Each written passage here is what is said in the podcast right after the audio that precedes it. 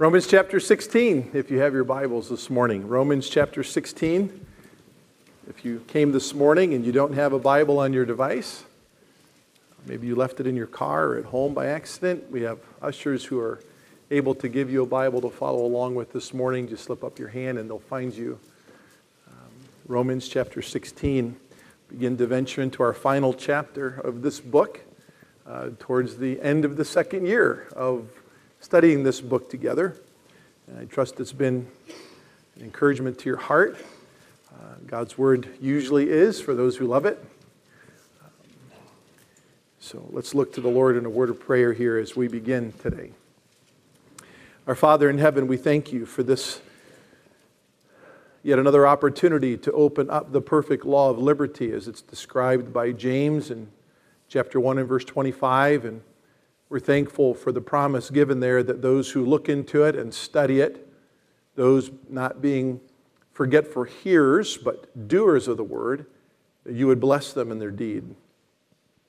So we do understand that this is your word, uh, that by your grace tells us the story of Christ and our need for him, and that transforms us. And each and every soul here who's in Christ, we are certainly eternal, eternally grateful for that gift of life and life more abundantly and eternal life through Him. As the choir sang, as we sang together as a church uh, this morning, uh, we're, we're overwhelmed uh, by the reality that uh, we have been given the righteousness, the perfect righteousness of someone else that we did not deserve. We're thankful, Lord, that when you do see us, you see your Son, the Lord Jesus Christ, who was the perfect law keeper. So, as lawbreakers, we could look to him and to find spiritual satisfaction in our souls, ultimately in him and him alone. We thank, oh Lord, that that's the story really of Hebrews 7, 8, and 9 reality there was one sufficient death by one sufficient God man for all of us who are insufficient to, in and of ourselves, save ourselves. So, as we look at this final chapter together in the next several weeks, uh, I pray, Lord, that by your grace you would teach us again what grace does practically in the lives of people when they're truly in Christ. So open up our hearts and minds to learn and be encouraged and maybe be convicted and helped as we uh, journey through this final chapter together. In Christ's name we pray. Amen. I believe your Sunday morning folder, if you read it, has as its title for this morning Profiles of Grace. Uh, Profiles of Grace. I want you to, if you mark in your Bibles, I want you to look at a familiar phrase in your own time in these verses, a phrase that's descriptive often of those who know Jesus as their Lord and Savior in the Bible. If you want to put, uh, let's just look through these verses together. Let's look at, at verse number two. That you may receive her. There's the first mention of it, of that prepositional phrase that's so powerful, who's in the Lord. Verse 3 Greet Priscilla and Aquila, my fellow workers in Jesus Christ. There's the second mention. Uh, look at verse 7. Greet Andronicus and Junius, my kinsmen and my fellow prisoners, who are outstanding among the apostles, who also were in Christ. The third mention there before me. Verse 8 Greet Ampliatus, my beloved in the Lord. Verse 9 Greet Urbanus, our fellow worker in Christ. Verse 10 Greet Apelles, our approved, the approved in Christ. Verse 11 Greet Herodion, my kinsman. Greet those of the household of, our, of Narcissus who are in the Lord. Verse 12 Greet Tryphaena and Tryphosa, workers in the Lord. Greet Persis, my beloved, who has worked hard in the Lord. Verse 13 Greet Rufus, a choice man in the Lord. Verse 22 I, Tertius, who write this letter, greet you in the Lord. Herein lies, my friends, the, the purpose for our ter- sermon this morning. These folks are truly profiles of God's grace because they have received his redemptive, redeeming grace in the person of the Lord Jesus Christ. These are truly transformed people by the grace of God. What more appropriate way to conclude a theological and practical dissertation of the gospel of the Lord Jesus Christ than by giving us 26 names in whom the gospel and its influence had been completely enfleshed. You may ask, how do I know that the gospel's real? How do I know that the gospel's real? And certainly we should review how the Bible defines it. Certainly faith comes by hearing and hearing by the word of God. And upon reviewing gospel content of the Word of God, like we did in chapters 1 through 11 of this book, we can discuss its emotional influence it had on our lives, to be sure. What great love the Father has bestowed upon us by sacrificing His one and only unique Son for our transgressions. No greater love can any man have than He laid down His life for His brother. I can remember years ago when the movie The Passion of the Christ came out. Some of you may remember that as well. Some television crews had stationed themselves outside particular movie theaters in Lake and Cuyahoga County, and they were interviewing people as they came out. What they reported in the evening news was that a number of these people came out of that movie in tears. They were tremendously moved by uh, a man, the God man, who would lay down his life, endure a horrible slaughter of himself as the Lamb of God that came to be slaughtered to take away the sin of the world. And I can remember watching those interviews with people weeping over what they had seen and over that visual picture of sacrificial love of one person for another. Truly, the great violent sacrifice of the omnipotent God man for fallen men does indeed grip our hearts with what sacrificial love is. But does the grace of God through the gospel merely influence our emotions? Do we truly understand the gospel if we respond emotionally to it? Where else do we find God's grace through a proper understanding of the content of the gospel changing the whole of our person? They can see and hear the content of the gospel. Here's the God man who came to earth, who lived a perfect life, who died a sufficient, efficacious death on the cross, who was buried, who rose again, who ascended, who's coming again, I can know the content of the gospel. That content that's in my mind can cause me to weep. And anyone here who's been born again, you remember when you heard it and when the Spirit of God allowed you to comprehend it, it moved you, didn't it? We sang of it this morning, both in choir and congregation. We stand before Him, we stand in righteousness not our own. Who does that? Who gives up their child, their child's life for the life of another child? Who does that? We get overwhelmed when someone offers up their kidney. We get overwhelmed when someone who's received a heart transplant from a child or an adult who's passed on, when that family goes back right?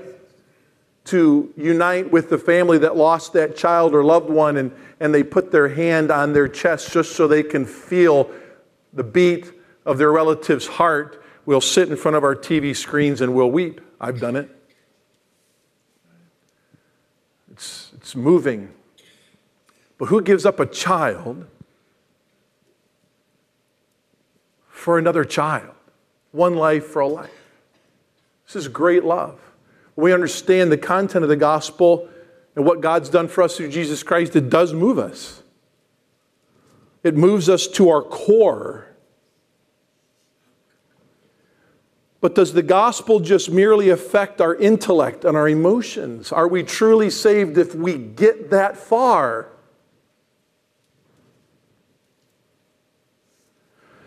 My friends, I truly believe that there are many hurting souls all around us during the course of the week that have comprehended the gospel, even in many religious contexts, and they've even wept over the aspect or two of it, and yet they still remain governed by their own old selves, so to speak.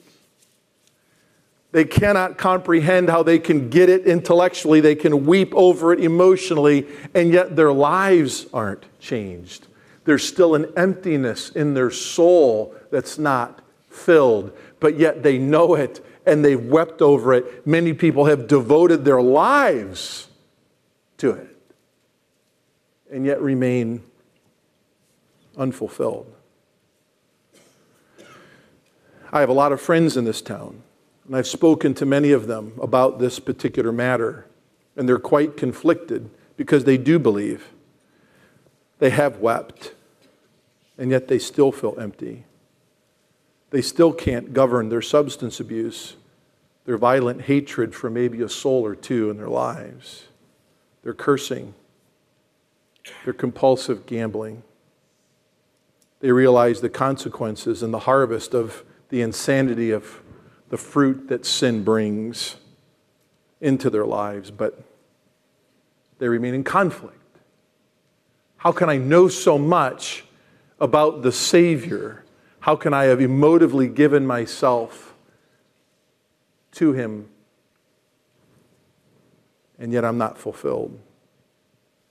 What we learned from chapters 1 through 11, if you weren't here with us during that time, but I would encourage you, it could take you a while, go back and listen to chapters 1 through 11, which is the content of the gospel. And, and what we'll find out as you go through the content of the gospel, that when Jesus gave all of himself for us, he expected when you're born again, if you're going to be called his child, to in,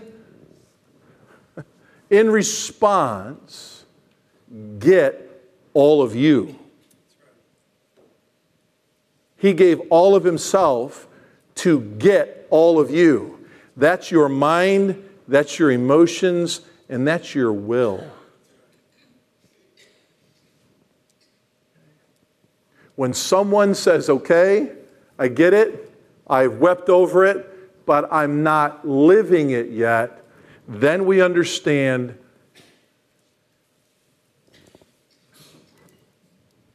we're not quite yet born again born anew, born of the Spirit. I believe it's all a process, right? No man comes into the Father unless the Father draws him. And certainly we have to know it before we can emotionally respond to it, before we can surrender our wills to it and say, Lord, your life for mine, my life for yours. It's reciprocal, all right? I want all of me to be all of yours. That's the moment when you're born again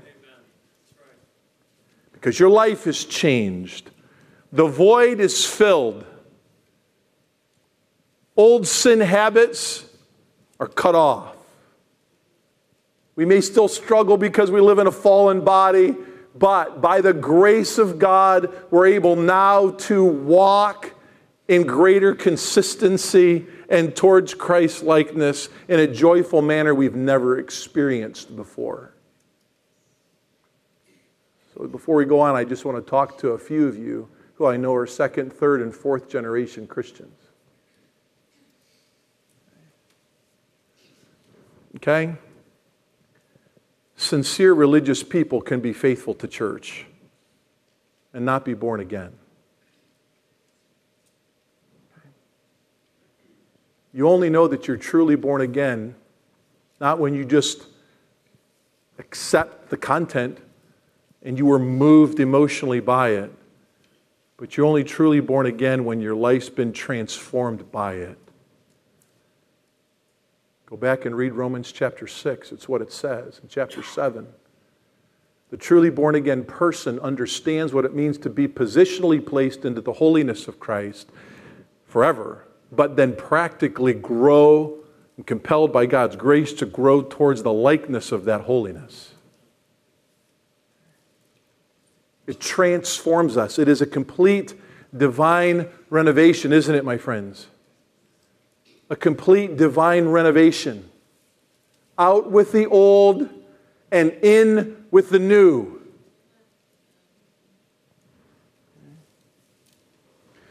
Why are you doing this, Pastor Tim? Why are you talking about this this morning? Well, my friends, because I believe given to us here in chapter 16 are 26 names of people who were completely renovated by the grace of God. And I'll tell you what, that's primarily what we're going to know about them. When we conclude this week and next week with even more, I believe, correct cultural assumptions about some of these people, what we're going to find out is that they were just people who had heard the gospel, responded to it emotionally, and volitionally surrendered their lives to it, to Him, the Christ of the gospel. Their lives were filled up with joy, transformed in holiness, and they began to pursue it gradually. I think it very, very appropriate to finish a book with Paul's longest list of names in Scripture. For a lot of reasons. If for no other reason, is that chapters 1 through 11, which gave us the content of the gospel, which demands all of us, okay, finishes with a litany of sweet souls who enjoyed the reality of gospel transformation in their lives.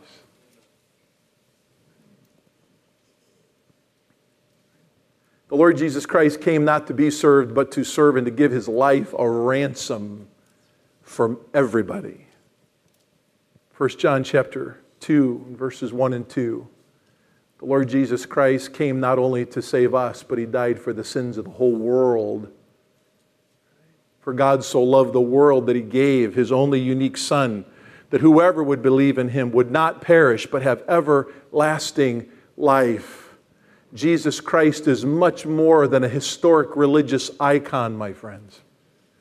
That is just one of many to be respected. He is the God man. He is the only Lamb of God. He is the only capable person in human history that came to capably die for your sins, to take the punishment of God upon himself so that you could be relieved of receiving that punishment. He laid down his life for us. He was buried, he rose again. He's coming again for us. And when you own the content and it influences you emotionally, and you say, you know what? Lord, I can't save myself. No one in religious history can save me. No church can save me. No good work can save me. I cannot be saved except through Jesus Christ alone. Then you're at the point of saying, All right, I'm, I'm ready to give my will. And for all of us, that was probably the hardest point, but the most glorious point. When you're no longer have your hands on the controls.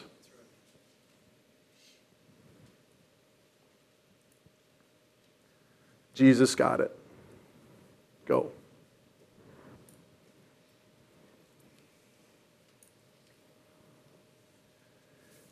There are 28 items I was reading recently in a Christian periodical that I get that describe what a healthy church is.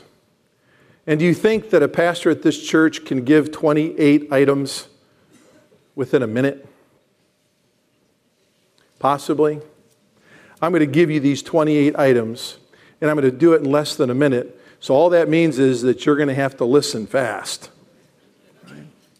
because I want you to listen to how evangelicals broadly right, uh, describe the success of a healthy church. Here we go. There are more ministry teams than committees.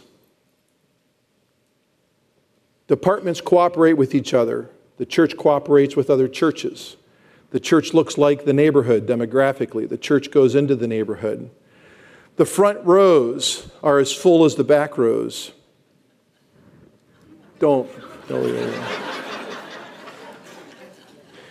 The bulletin isn't just about internal events. Guests feel welcome. Volunteerism is high. Ministry ideals, ideas bubble up. New ideas are embraced. New leadership is embraced. Long term, long time leadership is respected. The energy and passion of the youth is celebrated. The wisdom and patience of the older saints is honored. The eternal truths of the Bible are taught and lived. Worship is more than just singing. People like bringing their friends. Congregation members love each other. Congregation members like each other.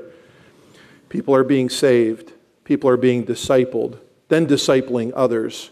People are being sent out into ministry. It's a good place to ask hard questions. Failure isn't fatal, and people are more excited about the future than the past. I would say those are admirable. Okay.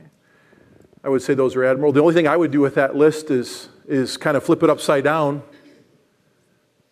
I would say that a church is at its healthiest when its people are spiritually reproductive, when they're proclaimers of the gospel outside the church to their lost friends because they've been forever thankful for what the Lord did inside their own soul.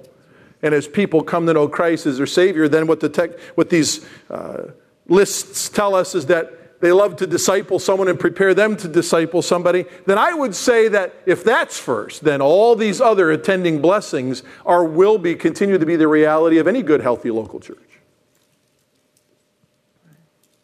But what makes Rome healthy?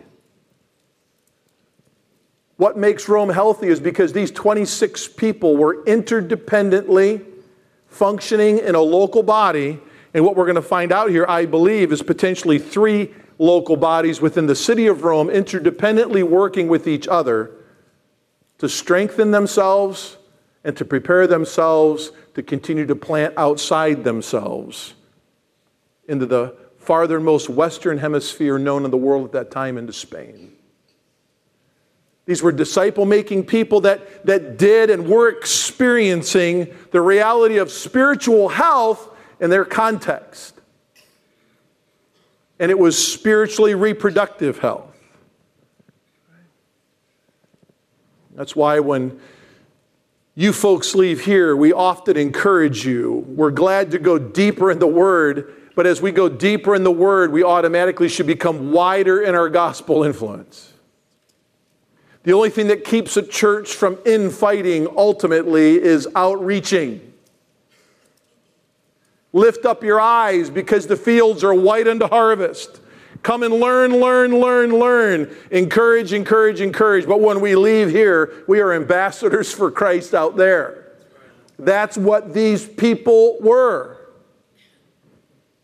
We're going to find that out together in the next couple weeks. 26 names, two biological families, and I believe three house churches address. But all of these people are in the Lord.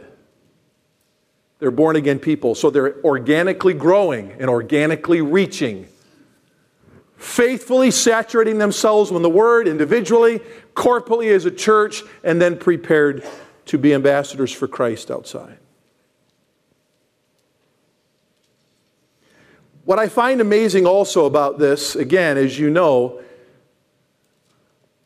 Paul lists his largest number of people in any local church, but he's never visited Rome. Some of these people he knows in person from his own history, from working with them in other regions, from Jerusalem and beyond. We discussed that at the end of chapter 15. But the majority of these people, he's never even given them a handshake. But it's going to become very profound to us that when the gospel sounds out from a place, it sounds out its influence through transformed lives. So, as those folks are becoming familiar with Paul's influence in the gospel world at that time, Paul is reciprocally, reciprocally becoming familiar with their influence from that city. It's a great reminder to us, folks. A great reminder to us that yes, we're a local church, but identifying and strengthening and encouraging other like minded churches in our region, in our state, in our country is absolutely biblical. And because it's biblical, it's absolutely essential. Identify, strengthen them, partner with them, plant with them. That is what's happening here in Romans 15. And these people in Romans 16, they're the people that were doing that. I'm thrilled that the majority of our church is growing increasingly excited about this biblical process of strengthening ourselves so that we can identify, strengthen, partner, and plant with others. That's why I try to bring people up on this stage or identify them in the seats when they come through, whether they be missionaries or church planters, like minded gospel partners. And as you folks that are growing more and more familiar with Arch Ministries, our national and global church planting network, that's why we're doing it. That's why we're doing it. It's not just a great idea or something that someone's, you know, pet hobby. This is the hands and feet of a gospel framework that's right here. And these are the people that are a part of it. And as I read and studied through this list that we're going to go through for the next couple weeks, I kept thinking, oh my goodness, that's like Grace Church. This person sounds like this person in our church, and this person sounds like this person in our church, and oh my, it's right here. It's right here, and God's doing it. So, why a long list like this? That's why. That's why. Along, among many other things we'll, we'll talk about as we, as we go along. So, is there an outline to chapter 16? Well, I suppose there's a little four point outline, but we're not going to stick to it much. Right? He has a little bit of a um, introduction of one person to us verses 1 and 2, and then he goes into a list of all of other people. By the time he gets down to the middle of the chapter, he'll have a, a pretty sincere warning of what they need to continue to do so that this organic, interdependent gospel work doesn't ever get uh, blown up. And then he finishes with a conclusion that's not abnormal for Paul. But the focus really here is on these profiles of grace, these people so, who's the first person? I commend to you our sister Phoebe, verse 1, who is a servant of the church which is at Cenchrea, that you receive her in the Lord in a manner worthy of the saints, and that you help her in whatever matter she may have need of you. For she herself has also been a helper of many, and of myself as well. Whether you're a child, teenager, college, career, adult of any age, I just want you, as we go through the profiles of these people, to just say, you know what, Lord? Am I in here? Not your name, but your transformed life. Think about it.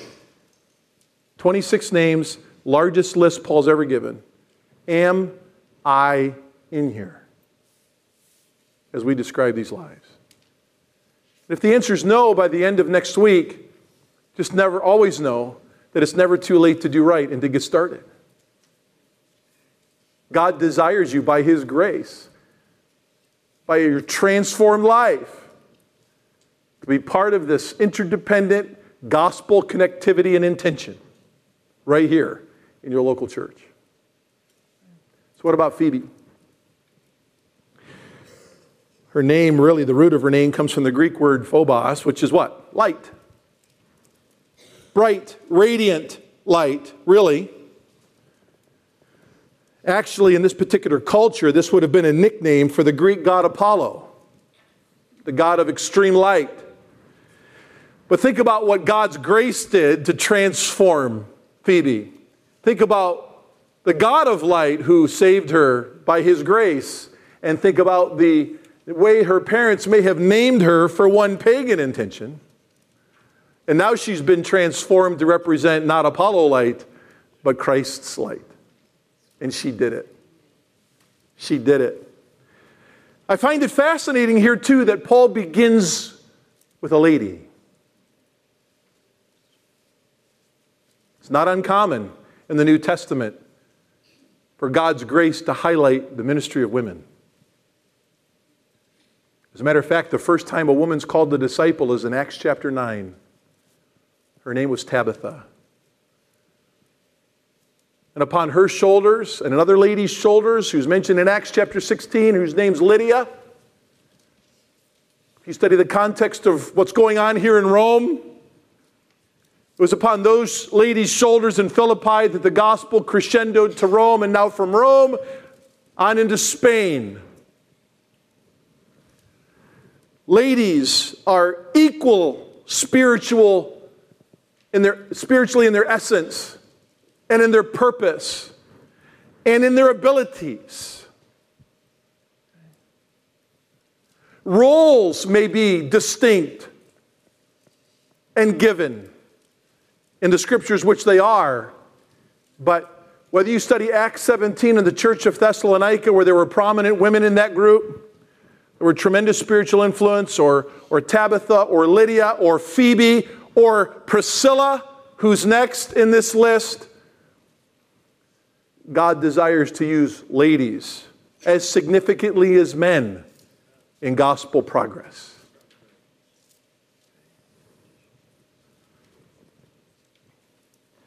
Paul defines her as a sister. And by the way, this particular word is only used four other times in the New Testament, so Paul uses this selectively. This is a unique gal. She's a servant of the church, the text says.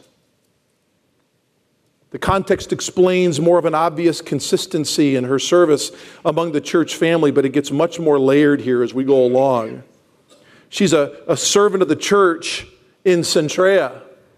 Now, typically in this particular culture, if you're called a servant and you're identified with a particular local church, and Cenchrea would have been just on the outskirts of Corinth, so really out of gospel overflow out of Corinth, this church was probably planted. She's from this church, but when your name is associated with the church, regardless whether you're male or female, you had some type of, of leadership influence in that church.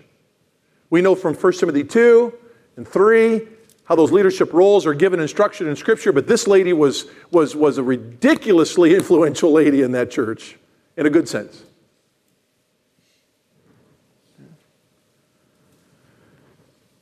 Again, just seven miles from Corinth, serving as the seaport of the city for the commerce to the east. Paul had sailed from this port when he sailed from Corinth to Ephesus several years before. It was one of the cities surrounding Corinth that was influenced by the gospel coming out of her. And she would, Phoebe would have stopped by Corinth on her way to Cenchrea, to Rome. And Paul is sending his letter under her care. If you study the context a little bit more, um, there's two things Paul's sending with Phoebe a letter of recommendation, and then the letter to Rome. This is a trusted gal. Back in that culture, you had to have a letter of reference in your back pocket. Paul had that letter of reference if you read 1 Corinthians 9 and other texts, which uh, could be a letter of reference from other trusted believers so people didn't caught up, get caught up in the gossip and the second and third hand information that could destroy uh, a gospel witness's testimony unnecessarily. So, so Paul gives her a letter of reference. He gives her the epistle to the Romans and sends her on her way. And he calls her here a helper. A word that in the original language means three things it means to care for someone, to give aid to someone, and to help to direct the affairs of someone's life. This is what Phoebe was to Paul. She had cared for him. Paul's saying here, she's given me physical aid, and she's been kind of a secretary for me. She's handled my correspondence. She's helped maybe pack my bags to go on another trip. She made sure the snacks were in my backpack. Right? She coordinated my meetings with people. She secretaried Paul along his way. She was a true helper. She says not only, he says not only a helper of himself, but what does the text say? Of many. Not just myself, of many. She was a public and personal servant of the Lord. She had a spirit filled intentionality about her service that compelled her to personally and publicly take a role of recognized service with a humble disposition, and most likely, the culture would tell us here, and through historians, all that I could get my hands on would tell us that she was probably someone very much like Lydia, an owner of a business, someone with uh, some means. But the text would tell us that she's a helper of Paul and of many. That means she gave care for, gave aid to, and directed the affairs not just of Paul, but of many other gospel servants. And the text would tell us, and the historic cultural hermeneutic of this text would tell us, that she used all of her resources, all of her resources for gospel advancement. Wasn't a full time vocational minister, she had a business. She's a very busy, capable lady. But every penny that God gave her, she gave it to gospel advancement. Powerful.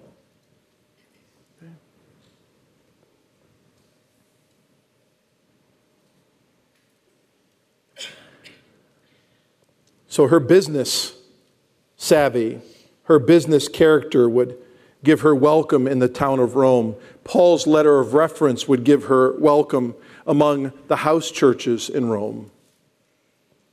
And she would be well received by the Roman people. And Paul knew that. That's why he said, Give her any help she may need from you.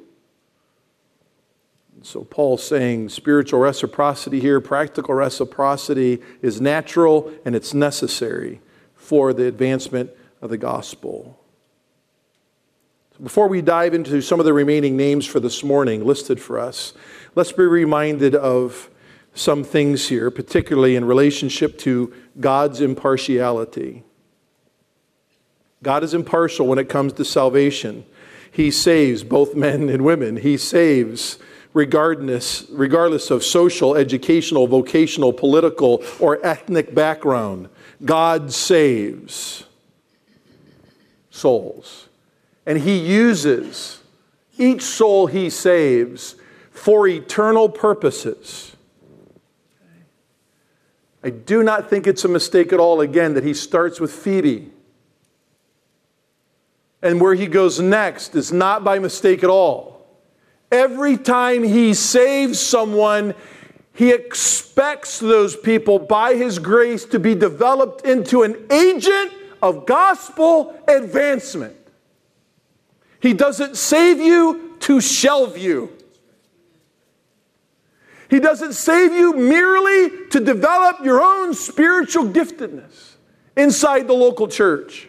He doesn't save you merely to develop that own, your own spiritual giftedness to encourage each other in the local church so that you can continue to exist in an environment of loving, learning people. That's not merely what His grace does. He starts with Phoebe to tell us that the development of the whole person that's been saved completely by Christ is unto the intention of gospel advancement personally, corporately, and then interdependently with other churches. It's right here. And she's not a full time vocational minister. So, how intentional are you living today? Have you even thought about it? You say, Pastor, this is new news to me. Woo! Wow, that's a lot. Think about it. Go home, meditate on it for this week. Ladies, gentlemen, I invite you to the life of Phoebe. Examine it, interrogate it, be it. Because this is what God's grace does in every person. So he hasn't made me rich. It's not what it's saying. It's a life that's described for us, that all of it's used for gospel advancement. Because that's what we're here for anyway, right? This is Phoebe. Let's pray. Father in heaven, there's 25 more names. 25 more names. All are profiles of infinite, omnipotent grace.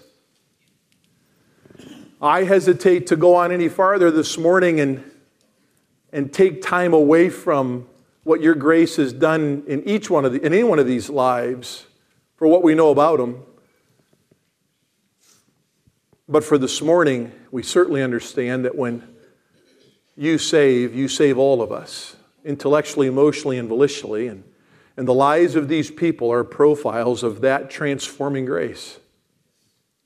And so we just begin and end with Phoebe. Thank you for her life. Thank you for what your grace compelled her to do with the life you gave her.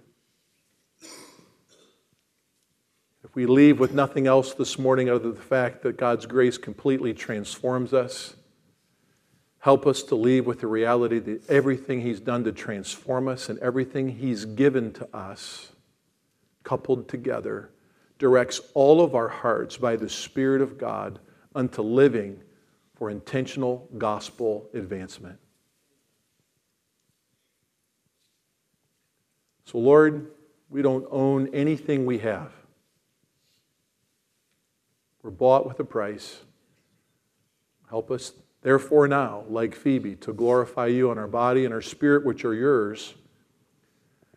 And since our body, since our mind, emotions, and will and our bodies are yours, help us, Lord, to live for the very reason why you gave us your Son in bodily form.